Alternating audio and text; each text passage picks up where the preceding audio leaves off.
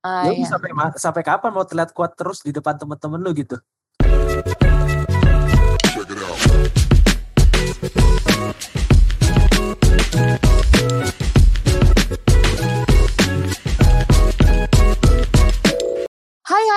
Halo kind people. Wah, udah lumayan lama ya aku nggak ngisi podcastnya Kind to Mind Podcast. Nah, di kesempatan kali ini bareng sama aku lagi Heidi dan salah satu temen aku yang mungkin aku jarang sih ngobrol sama dia. Aku mungkin kalian eh, lebih sering aku denger aku ngobrol bareng sama Ardim. Ada suara baru yang bakalan ngobrol berdua sama aku. Boleh langsung kenalan. Ya halo semua gue Radit, eh, host season satunya Kind to Mind Podcast. Jadi Ardim hari ini kebetulan lagi lagi ada shift eh, ngisi podcast di Magna Talks. Jadi dia nggak bisa hadir di Aduh. Podcast. Heeh. Jadi Waduh, digantiin dulu sama gue ya. Tentu sibuk dia. Jadi kita bakal bahas apa nih di? Oke, di kesempatan kali ini kita bakalan ngebahas salah satu topik yang mungkin jarang dibahas, tapi seru banget nih kak kalau misalnya dibahas. Hmm. Jadi kita bakalan ngebahas tentang dysfunctional family atau mungkin kita lebih awam dengan kata-kata toxic family. Hmm, Gitu oke. kak, menarik banget gak sih untuk dibahas? Tentu menarik karena kita sama-sama sama-sama tahu rumah itu kan istilahnya tempat kita bernaung dan keluarga itu adalah eh, orang yang pertama kali kita kenal lah istilahnya kita kan pas lahir yang kita temuin pasti langsung ibu bapak kan bukan bukan tiba-tiba tetangga atau gimana pasti ya hubungan dengan keluarga dan rumah ini pasti bakalan asik banget buat dibahas. Betul banget. Mungkin kalau misalnya aku sendiri, aku pribadi eh, ngerasa rumah aku ya rumah gitu loh. Tapi beberapa orang mungkin ada yang ber- ber- beranggapan bahwa rumah mereka tuh eh, bukan suatu hal yang menjadi tempat mereka untuk eh, tinggal dengan nyaman. Malah kalau misalnya mereka di rumah tuh stres. Mungkin beberapa dari eh, kind people yang lagi ngedengerin podcast kita kali ini mungkin ada yang merasa seperti itu ya kak. Ya setuju karena ya balik lagi lah ya. Kadang ada yang bentuk fisiknya emang rumah tapi ternyata ya nggak memberikan kenyamanan yang harus diberikan oleh rumah ya.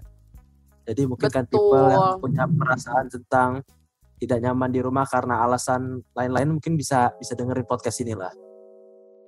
Setuju banget. Oke, by the way, kind people ngebahas tentang toxic family. Aku pengen ka- kasih salah satu uh, kind people informasi sedikit tentang toxic family yang aku dapat dari tirto.id. Yang mana toxic family sendiri itu merupakan uh, sebuah kondisi ketika salah satu pihak dalam keluarga menjadi sangat dominan, sementara pihak lain itu merasa tertekan dalam jangka panjang. Selain itu, kind people, ada dampak negatif untuk seorang anak yang berada di dalam toxic family.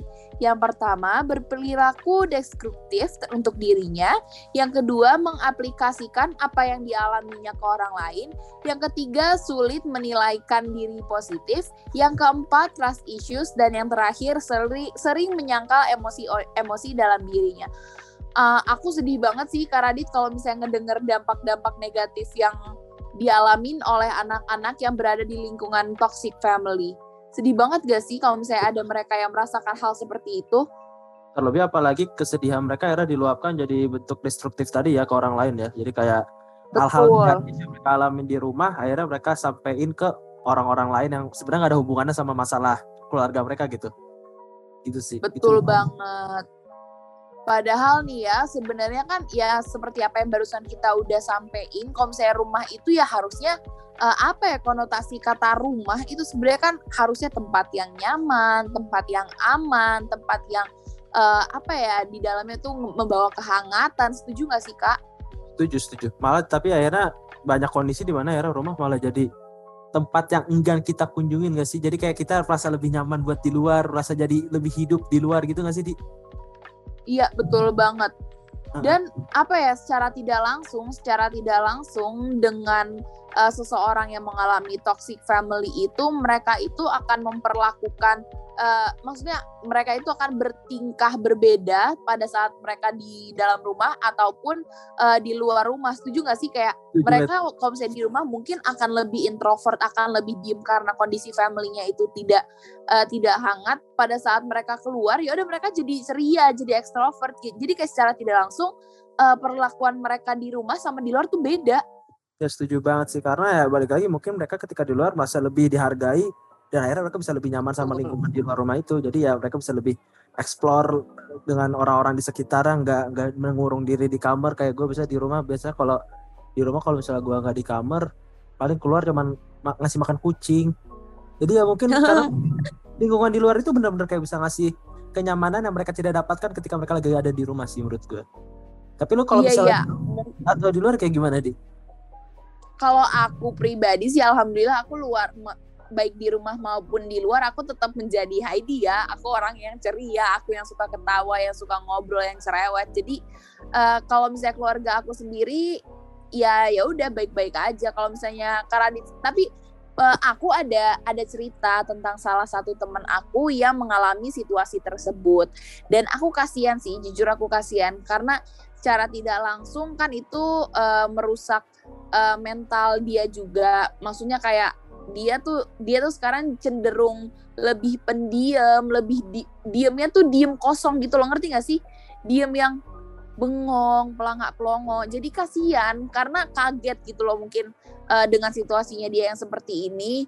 Mungkin sebelum sebelumnya dia ngerasa eh, apa keluarganya hangat dan lain-lain. Cuman eh, makin hari makin ke sini karena emang kondisi rumahnya kayak gitu rumahnya dia jadi bukan di rumah rumahnya dia, jadi di rumah aku jadi sering nginep di rumah aku. Karena mereka ya dia ngerasa positif vibes gitu loh kalau misalnya di rumah aku semuanya ceria semuanya ngajak ngobrol. Kalau misalnya Kak Radit sendiri gimana tuh eh, pendapat kakak?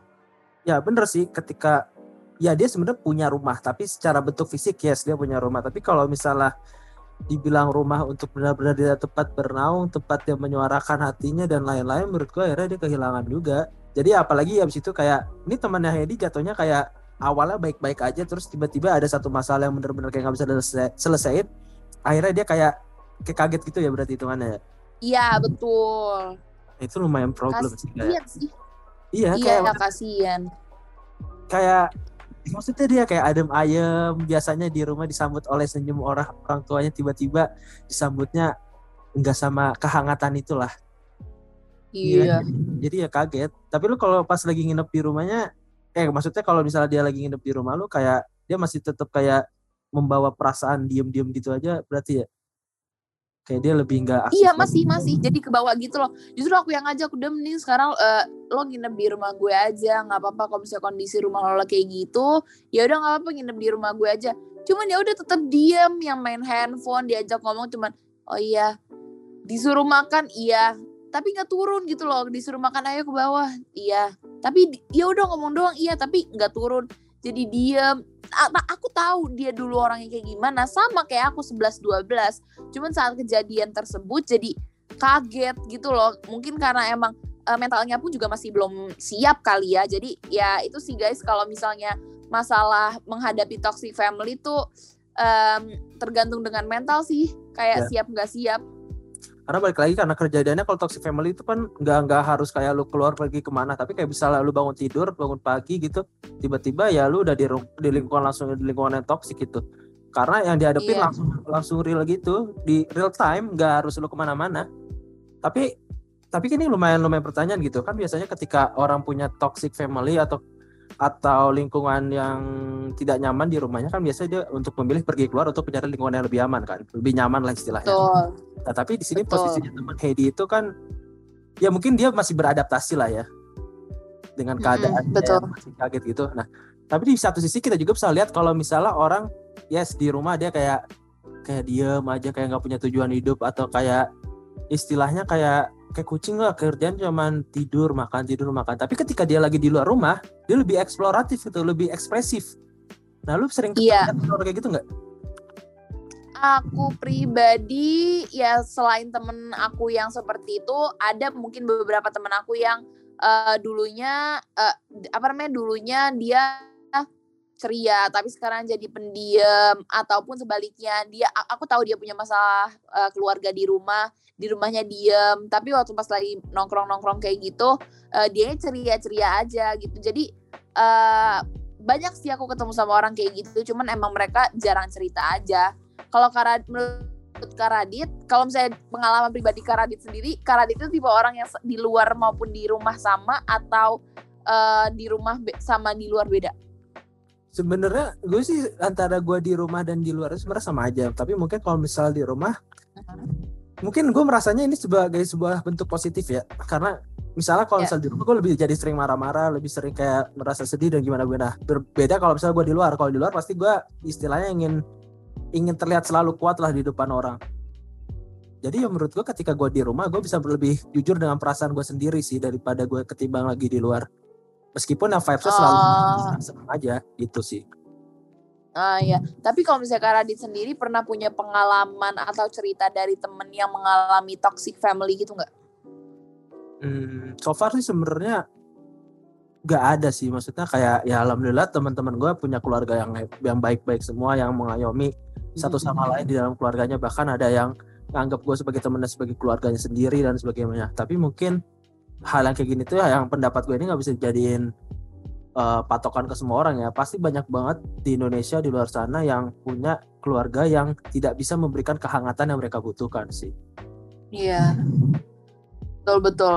Nah nih kak, kalau misalnya menurut Kak Radit sendiri, kira-kira orang yang kebawa nih, kebawa kalau misalnya lagi nongkrong, eh, apa namanya, yang lagi nongkrong sama teman-temannya dan punya toxic family itu sebenarnya something good or something bad. Karena di the other side kan ada juga nih yang punya toxic family tapi saat mereka nongkrong itu mereka jadi ceria-ceria aja. Menurut kakak yang ba- yang bagus yang mana yang baik eh yang bagus yang mana yang buruk yang mana? Sebenarnya kalau misalnya ketika lu punya dua personal di dua tempat yang berbeda menurut gue itu udah salah banget sih. Kayak ah, ya lu iya. sampai sampai kapan mau terlihat kuat terus di depan temen-temen lu gitu lu gak akan bisa nggak bisa Ah. bakal terlihat kuat mulu di depan temen lu. Jadi menurut gue itu hal yang buruk gitu. Maksudnya ya lu emang nggak apa-apa lah kayak terlihat senang di depan temen lu dan terlihat happy di depan temen lu. Tapi ketika lu merasa istilah gini ketika kan lu nggak nggak nemu kayak tempat cerita di rumah kan. Nah ketika lu nongkrong lu ketemu tempat cerita nih. Yang seharusnya Hmm. tempat cerita buat keadaan lu kayak mau senang atau sedih. Nah ketika lu udah tempat buat yang bikin lu nyaman ya seenggaknya lu harus bercerita tentang kesedihan lu juga menurut gua. Jadi ya nggak harus lu terus merasa senang menghibur teman-teman lu terus ya lu harus menceritakan kesedihan lu juga. Jadi ya biar teman lu bisa menerima lu ketika lu lagi baik-baik aja sama ya ketika tidak baik-baik aja. Jadi menurut gua ketika lu punya dua personality yang kayak di rumah lebih sering diem dan gimana-gimana tapi ketika luar lu uh, lebih happy lebih senyum-senyum senyum terus itu menurut gue itu hal yang buruk sih. Karena ya lu nggak bisa jujur sama Hmm. perasaan lu sendiri. Gitu sih aku juga setuju sih kak. Uh, that was something bad gitu loh. Itu uh, mem- memiliki dua kepribadian yang berbeda 180 derajat. Itu sebenarnya memang that was not something good. Tapi memang uh, mungkin kan emang apa ya mereka tidak bisa dikontrol gitu loh. Apa yang pengen mereka dapetin di rumah nggak bisa mereka dapetin. Akhirnya mereka luapin mereka tutupin dengan keceriaan mereka. Tapi menurut Kak Radit sendiri alasan kenapa orang tersebut lebih uh, ekstrovert uh, apa ya lebih mereka mereka tuh memilih untuk lebih ekstrovert uh, dan menutupi kesedihannya dibandingkan ya udah diem-diem doang. Itu apakah alasannya? ya karena mereka menemukan tempat yang akhirnya bisa bikin mereka nyaman. Ya misalnya kayak di rumah ya mereka kan nggak ada istilahnya ketika lu hidup di lingkungan toxic family kan dan dibilang kayak ada satu orang yang dominan aja kan. Jadi lu kayak istilahnya kayak kehilangan tempat untuk mengekspresikan segala bentuk emosi lu. Tapi ketika lu akhirnya ada di sebuah lingkungan yang bisa menerima segala bentuk ekspresi emosi lu ya akhirnya lu pasti nyaman dong. Karena ya setidaknya ada yang mau ada yang mau dengerin gua lah atau ada yang bisa bikin gua ngeklik atau gimana gimana sih. Menurut gua itu sih. Balik lagi ke kenyamanan. Apa yang lu gak dapetin di toxic Iya, iya. family karena lu dapetin di family yang lain. Udah kayak anak SMA kan family banget Iya. ya. Family. Iya betul. Sama kayak yang barusan aku sempat sampein tentang si temen aku itu. Kan mereka emang eh dia tuh emang nggak nggak ngerasakan tidak merasakan kehangatan dari keluarganya dia saat bertemu dengan aku ya udah mereka tuh eh, apa namanya mereka tuh ngerasa ngerasa seneng kalau misalnya ketemu sama keluarga aku. Eh kok mereka sih? Dia. Dia tuh ngerasa seneng kalau misalnya ketemu sama keluarga aku karena keluarga aku kan emang orangnya positif semua kan. Ya rata-rata kayak aku lah sumpah kayak semuanya tuh kayak aku. Jadi emang Ya. orang-orang tuh siapa pun yang dekat dengan keluarga aku akan terasa juga bahagia terasa juga energi positifnya. Nah mungkin ya kayak temannya Hedi yang kayak, kayak temannya Hedi yang kayak masih ya masih kayak masih main HP atau gimana gimana yang balik lagi yang inap Mm. tapi kayak disuruh makan susah mungkin dia masih kaget aja sih menurut gua. Iya masih kaget.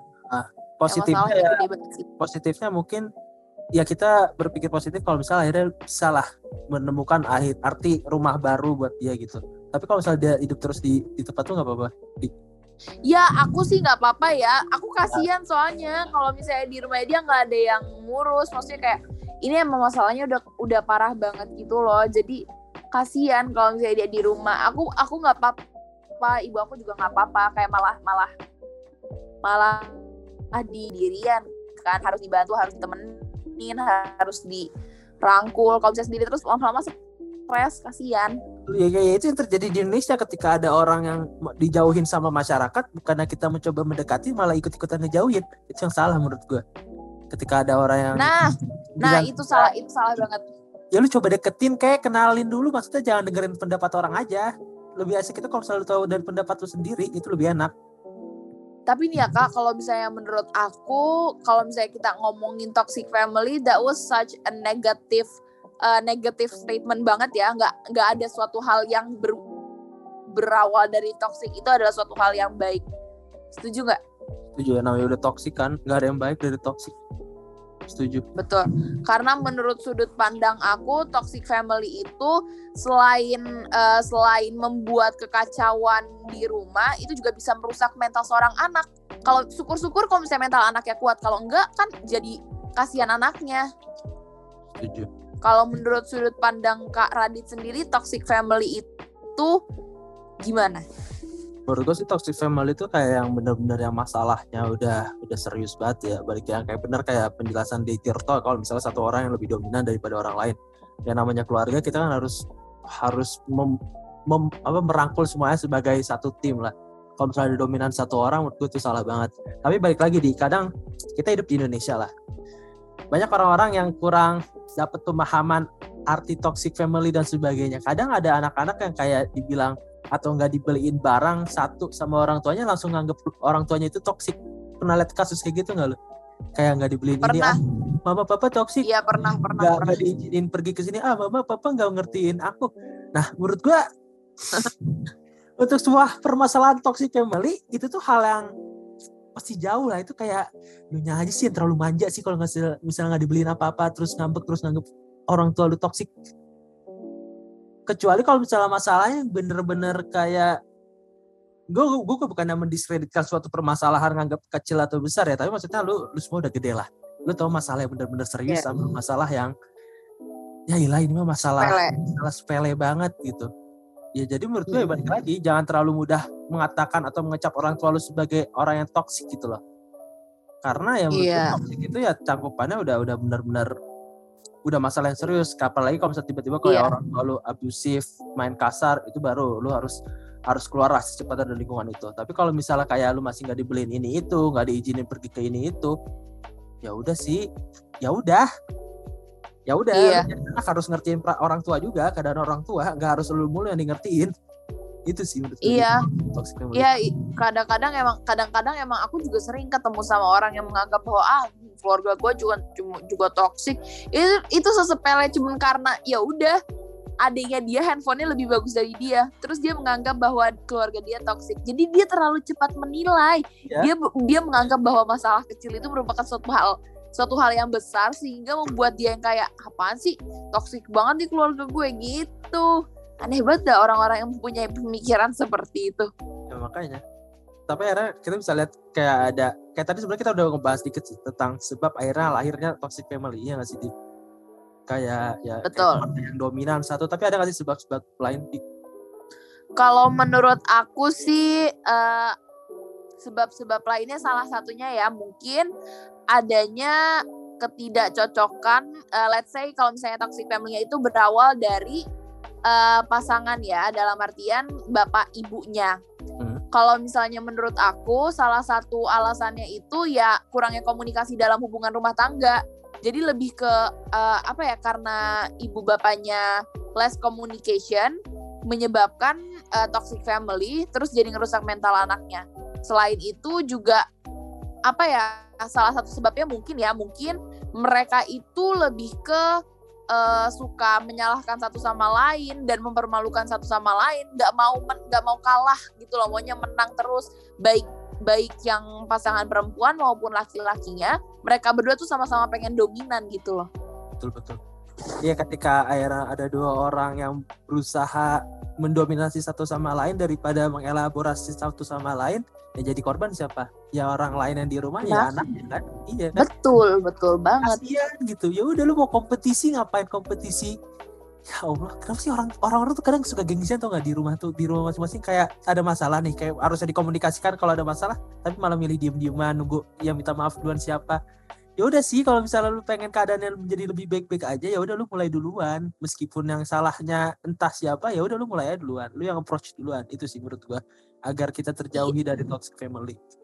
Iya emang kadang-kadang kadang-kadang nih ya orang tuh kalau misalnya punya masalah mereka tuh gengsi untuk ngomong duluan. Iya. Kayak misalnya aku aku sama pasangan aku nih misalnya. Terus aku aku salah nih padahal aku salah. Tapi aku mau minta maaf karena aku gengsi dan itu yang ngebuat itu itu itu itu yang ngebuat hubungan tuh nggak baik jadi ngebuat kayak ah gengsi ah nggak mau ngomong ah nggak mau ngomong ah ya udah diem dieman ujung-ujungnya malah jadi toxic Ya makanya kan seperti yang udah kita ingat-ingatin di berbagai episode podcast Kain to Mind, komunikasi adalah kunci untuk menyelesaikan segala masalah apa pun. Kalau misalnya nggak ada komunikasi ya udah masalah lu nggak bakal selesai.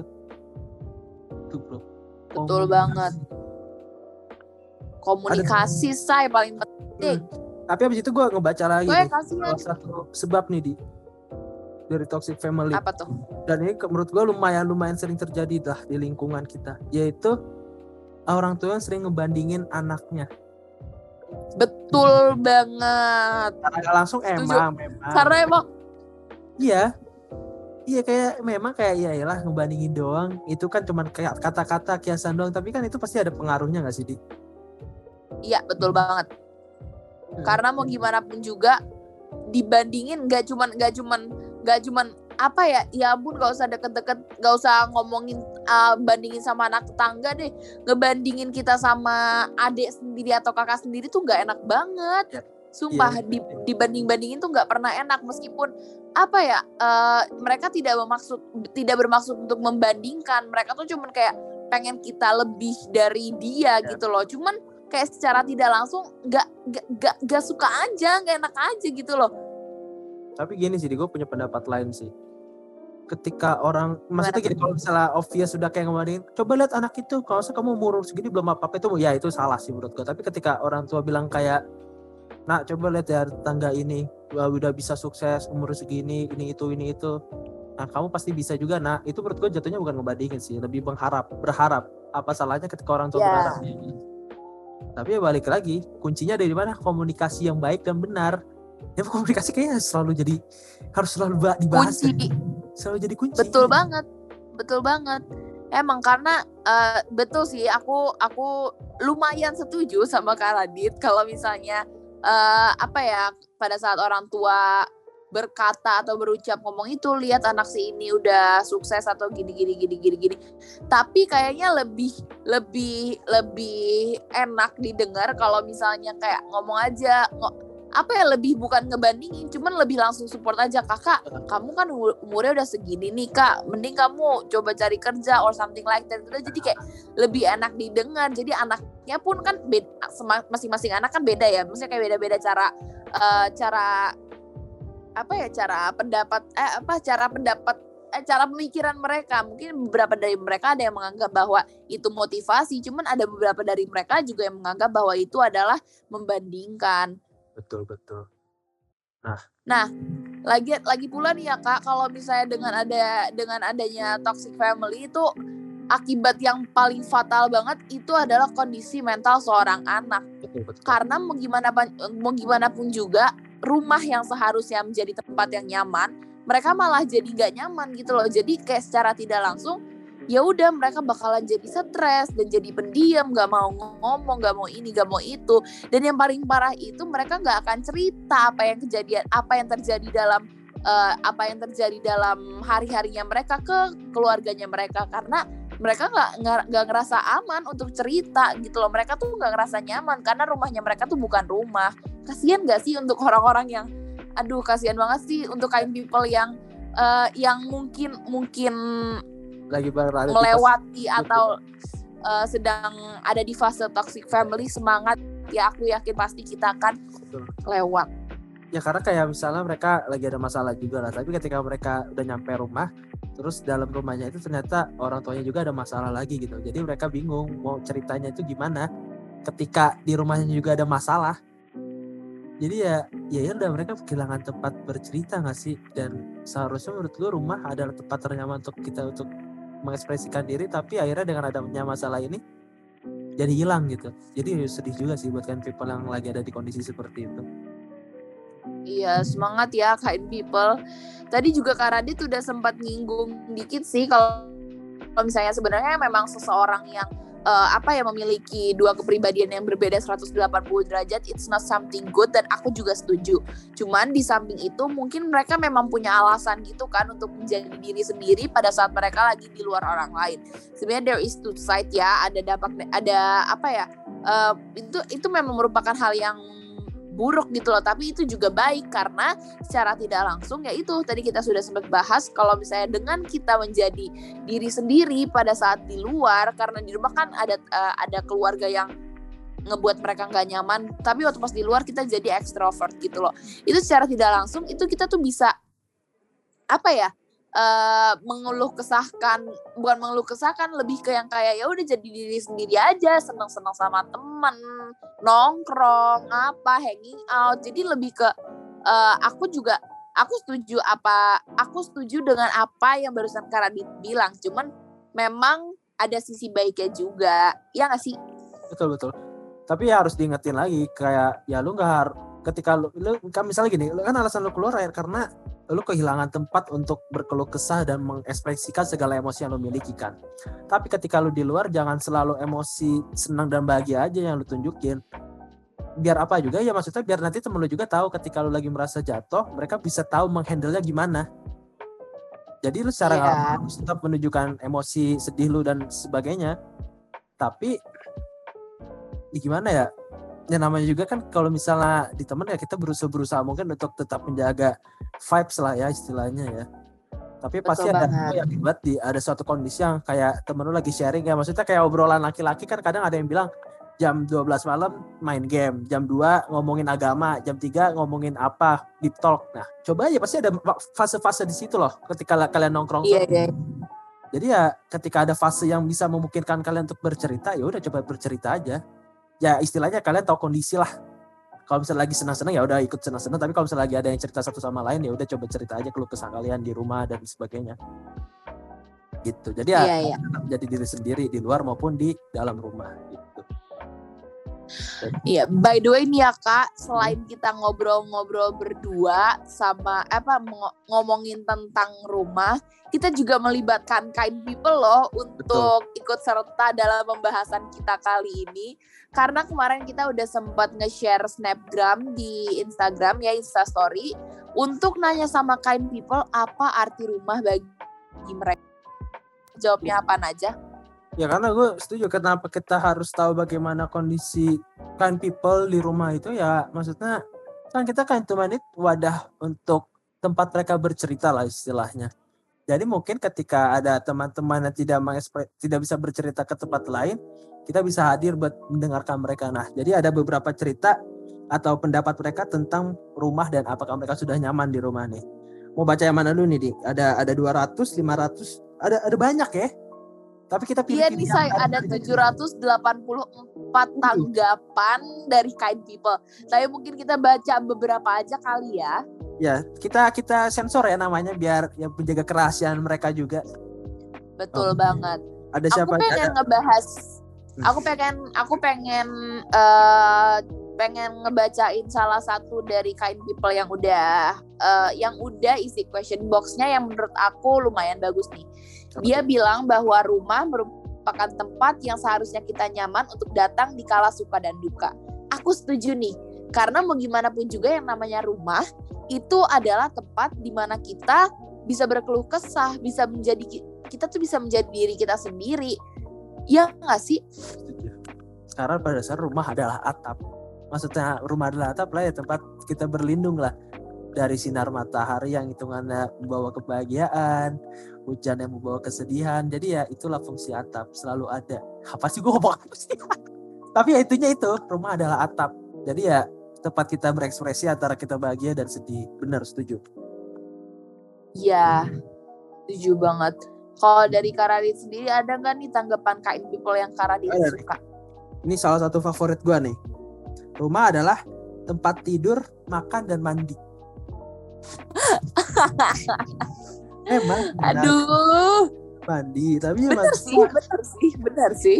itu tera- secara literal banget ya maksudnya ya ini kan kita Betul. bermain hiasan lah nih ada ada juga nih ada juga yang salah satu kesukaan gua Gimana Ah, tuh? jadi dia sekalian curhat sih jatuhnya tapi ya dia ngejelasin kalau misalnya rumah itu adalah safe place but she already lost it jadi dia dia sudah dia menganggap rumah adalah tempat yang paling aman tapi pada Iya. akhirnya dia kehilangan gitu tempat yang paling aman Ah, Iya, iya, iya. Mungkin eh, dia dia pernah merasa eh, ya itu sih sama kayak teman aku.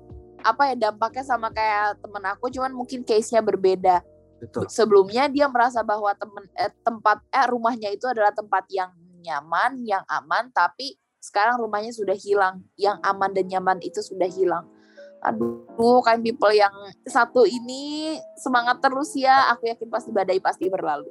dan maksudnya ketika rumah itu rumah kan maksudnya bisa dicari lah cobalah buatkan people yang cerita tentang dia udah kehilangan rumah coba cari lingkungan baru lah yang benar-benar bikin lu itu nyaman sama sama lingkungan itu jadi ya rumah nggak harus harus melulu tentang keluarga sih coba cari keluarga-keluarga baru lah istilahnya. Tapi bukan berarti lu kayak nyari orang yang pengen adopsi lu ya. Nggak nggak gitu. Jangan di- ya. Maksudnya kayak tempat lu nyaman aja.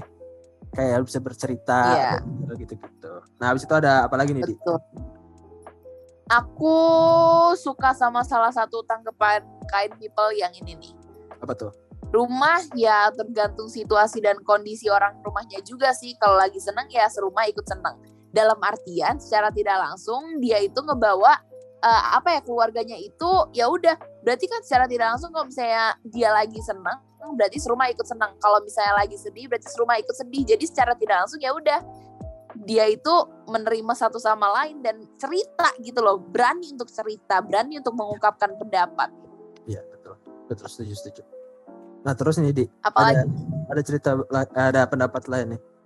Eh, ketika aku sama keluarga aku aku selalu merasa seperti di rumah di mana pun itu ini berarti salah satu contoh punya lingkungan yang ya, tidak toksik lah ya positif. Iya betul. Karena ini- di mana pun keluarganya berada, dia itu seneng. dan dia merasa mau di mana pun mau dia hidup di ini gue nggak mendoakan sender untuk hidup di jalanan ya tidak jangan jangan jangan di, jangan ditelan tapi maksudnya di mana pun dia berada selagi di dia masih bersama keluarganya ya dia masih bisa nyaman dan itulah maksudnya rumah itu kalau misalnya dikatakan secara literal ya iya memang bentuk fisik ada atap ada fondasi ada ada ada tangga dan sebagainya. Tapi ketika dianggap sebagai sebuah istilah menurut gua rumah ya tempat lu bisa merasa nyaman. Nggak harus yang ada rumahnya gitu. Jadi itu bagus buat sendernya. Iya, terus terus jaga positive vibes yang ada di Betul keluarga banget. aja. kalau misalnya ibu ibu bapak kalian lagi berantem coba kamu komunikasikan sebagai anak. Karena kadang kelemahan orang tua itu satu-satunya ada di anak. Gitu. Ketika anak kayak Iya, merasa setuju sedih. banget. Kadang kadang apa tuh? Kadang kalau misalnya orang tua lagi berantem nih, orang eh, orang tua lagi berantem dan mereka gengsian untuk ngomong satu sama lain, konektornya itu anak, iya. Jembatannya tuh anak gitu loh. jadi ya kalau misalnya ya ini ke- ketika kalau misalnya kalian pengen membantu keluarga kalian ketika ada masalah ya ya udah kalian sebagai anak cobalah obrolin kayak jadi penyambung suara antara ibu ke bapak bapak ke ibu. Karena ya balik lagi kalian itu produknya lah istilahnya Kalau misalnya emang kind people ada yang ngerasa bahwa orang tuanya kalian itu sama-sama gengsi untuk ngomong sama lain, satu sama lain, kalian coba jadi jembatan untuk kebahagiaan keluarga kalian deh. nah betul abis itu ada ada pendapat apa lagi nih di Nih mungkin dari aku terakhir nih ya. Hmm? Ada salah satu kind people yang bilang kayak gini nih. Rumah bisa jadi tempat yang hangat di saat kita pulang setelah penat dengan situasi di luar. Ya, nyaman. Gitu Ya. katanya. Berarti apa pun apa pun yang dia lalui, badai yang ada di luar saat dia pulang ke rumah, dia merasa nyaman dan itu aku banget sih aku setuju sama pendapat ini karena aku juga ngerasa kayak gitu pada saat aku lagi hektik-hektiknya di kantor hektik-hektiknya di uh, apa ya di media, di kerjaan aku, semuanya pada saat aku di rumah ngelihat ibu, ngelihat adik aku, kakak aku, aku jadi seneng lagi, jadi nyaman lagi, jadi apa ya? Ya udah seneng positive vibes-nya tuh ke bawah gitu loh. Ini lumayan nyambung sama pendapat lanjutan nih. Ada yang bilang kalau misalnya rumah adalah kalau cuma sama ibu nyaman banget. Berarti kehadiran sosok yeah. penting di dalam rumah itu penting banget ya untuk menjadi tempat Betul, kita. Betul, Terlebih ya gue setuju banget sih kayak ibu itu selalu gimana ya kayak ini kalau misalnya dari uh, agama yang gue anut ya kan Islam nih Islam mengatakan kalau misalnya ibu itu harus dihormati sampai tiga kali tuh ibu ibu ibu baru bapak jadi ya yep. gue ibu adalah sosok yang paling kuat lah di keluarga buat gue ya buat gue secara pribadi betul gitu. nah ini ada pendapat aku terakhir juga, apa gimana gimana gimana tuh iya aku juga aku juga aku juga ngerasa bahwa mau gimana pun juga ibu itu merupakan sosok paling kuat yang pernah aku temuin yang ada di dunia ini. I love you so much my moms. Iya makanya muncul kayak istilah dunia baik-baik saja kalau misalnya ibu masih tersenyum, iya kan? Betul. Nah ini ada ada terakhir nih pendapat yang lumayan lumayan uh, bisa masuk ke obrolan kita yaitu a place that I will always be accepted. Jadi tempat di mana dia selalu diterima. Dan itu dia nggak ngomong uh, tentang keluarga atau apa pun atau teman, tapi maksudnya tempat yang selalu dia merasa diterima lah. Jadi ya itulah istilah rumah. Nggak harus sebuah keluarga, nggak harus sebuah pertemanan, tapi ya apa pun itu kalau misalnya lu merasa diterima, ya itu udah jadi rumah buat lu. Gitu, Hedi. Yap, betul sekali. Oke, coba nih, coba nih uh, betul betul betul. Coba nih Kak Radit bisa banget untuk kasih uh, kasih solusi ke kind people yang apa ya mungkin akan memotivasi mereka untuk ngebuat uh, lingkungan rumah mereka tuh lebih lebih nyaman dari sebelumnya. Seperti yang udah gue selalu tekanin di podcast ini, komunikasi yang paling penting.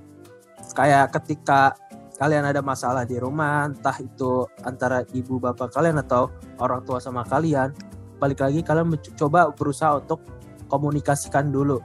Ya istilahnya kalau misalnya uh, ya jangan kayak misalnya ya jangan libatin orang-orang luar dulu lah coba uh, kayak kalian selesaiin masalahnya dulu lewat kalian masing-masing gitu baru ketika uh, masalahnya udah susah kalian tangani boleh kalian cerita keluar nah terus bagaimana Betul. cara untuk membuat lingkungan rumah yang lebih nyaman ya itu itu ini kan balik lagi ke faktor-faktor tertentu ya kayak balik lagi ada ada ada yang kayak pasangan yang ingin berusaha menjadi lebih dominan balik lagi selalu ingat kata gue kalau misalnya mau semarah apa pun orang tua kalian, kalian itu tetap jadi kelemahan orang tua kalian. Kalau misalnya kalian merasa sedih, ini ini kalau misalnya keluarganya masih, maksudnya orang tuanya masih punya empati ya kepada anaknya. Kalau misalnya ternyata emang orang tuanya udah kayak udah fuck up banget, ya susah juga sih. Tapi maksudnya gini, kayak ya udah kalian coba komunikasikan ke orang tua kalian gitu. Karena kalian ini hasil produk mereka. Kalian itu bisa dibilang salah satu kelemahan mereka, salah satu uh, bentuk dari sifat-sifat yang dibawa oleh orang tua kalian. Jadi seberusaha mungkin kalau misalnya orang tua kalian nyaman, eh lagi ada masalah, coba kalian jadi penengah dan sebagainya. Tapi kalau ternyata kalian susah untuk menjadi penengah, ya coba kalian mencari rumah baru sih salah satu caranya. Ya entah itu di tongkrong, lingkungan pertemanan itu sih. Lo ada solusi lain nggak di? uh, aku sama sih sama kamu. Yang penting uh, selain komunikasi yang penting di dalam sebuah keluarga, sifat peka tuh harus ada. Kalian tuh harus peka pada saat uh, apa sebenarnya kalian tuh dibutuhin untuk jadi jembatan kebahagiaan keluarga kalian. Kalian tuh harus peka terhadap apa yang pengen kalian lakuin, apa yang pengen eh, apa yang bisa kalian lakuin untuk ngebuat uh, fam, apa you guys family keluarga kalian itu jadi bahagia lagi, jadi nggak toxic lagi, jadi seneng lagi, jadi ketawa-ketawa lagi, gitu kan people. Iya. Dan ingat selalu ingat kalau misalnya lingkungan rumah itu nggak melulu soal orang tua atau keluarga besar atau keluarga inti. Sekecil kayak lingkup pertemanan kalian juga kalau misalnya kalian nyaman itu hitungannya udah masuk ke, ke rumah kalian masing-masing sih. Karena balik lagi istilah rumah adalah tempat yang bisa bikin kita nyaman. Setuju? Setuju. Setuju sekali. Oke, mungkin ada ada closing statement nih untuk menutup podcast kita hari ini. Di coba dari dulu dulu di. Tadi kan gue udah tuh kasih solusi duluan. Coba dari dulu lah. Oke, okay. kalau dari aku Dari aku sebenarnya nih ya, kind people, toxic it, toxic apa pun yang berkaitan dengan awal kata toxic itu bukan suatu hal yang baik, apalagi toxic family. Mau Yes. gimana pun juga kesehatan mental seorang anak itu sangat penting. Pun kalau misalnya emang seorang keluarga eh, apa ya bagi bagi orang-orang di luar sana yang sudah berkeluarga ya dalam artian suami istri, kalaupun emang kalian pengen eh, berantem gitu loh usahakan jangan sampai kelihatan anaknya jangan sampai kelihatan kalau misalnya kalian tuh gak rukun karena mau gimana pun juga apa yang apa yang apa Anaknya. sifat apa yang anak apa yang anak rasakan itu tergantung dengan eh, situasi dan kondisi rumah itu seperti apa jadi mau gimana pun juga eh, kalau misalnya pun kalau misalnya mau udah kejadian nih ya kalau misalnya udah kejadian kalau kalian bisa jadi jembatan kalian bantulah eh, supaya keluarga kalian itu bisa nyaman lagi, bisa jadi rumah lagi. Kalau misalnya emang udah terlanjur dan sangat sangat kacau balau sama yang barusan Karel itu udah sampein, cari rumah baru. Gak ada gak ada salahnya untuk cari temen yang punya keluarga harmonis dan ikut num itu dan ikut nimbrung itu nggak salah juga kok. Gitu guys. Oke. Nah, mungkin terakhir dari gua tetap ya maksudnya meskipun kalian sudah berada di lingkungan luar kayak kita tadi kan bahas lumayan lama tentang uh, menjadi diri sendiri di di luar lingkungan rumah ya quote and quote. Ya mungkin ya kalian harus tetap jujur dengan perasaan kalian, sampaikan apa yang kalian rasakan entah itu di mana. Karena ketika kalian udah kehilangan tempat untuk bercerita itu tandanya kalian udah benar-benar udah di keadaan yang sulit sih karena kalian udah kehilangan orang buat bernaung lah. Jadi sejauh mungkin, sedini mungkin coba cari tempat bercerita. Entah apa pun itu, apa pun itu medianya. Kayak misalnya kalian pengen ngomong sama kucing sebagai tempat bercerita, ya nggak apa-apa kalau misalnya itu kalian rasa bisa membantu kalian ya udah cerita aja ke kucing tersebut atau cerita ke earphone atau cotton bud, udah cerita aja selagi itu membantu mereka kalian. Betul banget. Ah, Betul Tapi banget. selain, Apa, selain cerita dengan benda-benda seperti itu, selain bercerita dengan benda-benda yang gue sebutin tadi, kalian juga bisa bercerita ke Kind to Mind di mana ya balik lagi kita sebagai platform kesehatan mental mencoba untuk hadir buat kind people semua yang merasa kehilangan tempat ber- bercerita gitu. Jadi ya, sekali lagi jangan lupa kalau misalnya kalian kehilangan tempat bercerita dan bingungin cerita ke mana, kalian bisa langsung uh, ke Instagramnya kindtomind.id. Di situ ada bio kita ada link tree yang bisa konekin buat kalian cerita ke uh, mental health advocate kita gitu teman-teman. Mungkin itu aja sih closing statement dari gua. Oke, oh my god, so fun banget ya kak kita ngobrolin tentang toxic family ini. Aku senang sih kita bisa sharing, bisa cari-cari informasi juga, bisa bertukar pikiran terhadap eh, terhadap topik pembahasan kita kali ini. Oke kind people, wah nggak kerasa udah di akhir pembahasan nih. Aku mau terima kasih banget buat kind people yang udah ngedengerin podcast Kind to Mind Podcast sampai akhir. Aku Heidi dan partner aku Gua Radit pamir tundur diri. Sampai jumpa di Kantoman Podcast episode berikutnya. See you guys. Bye-bye. See you, bye bye.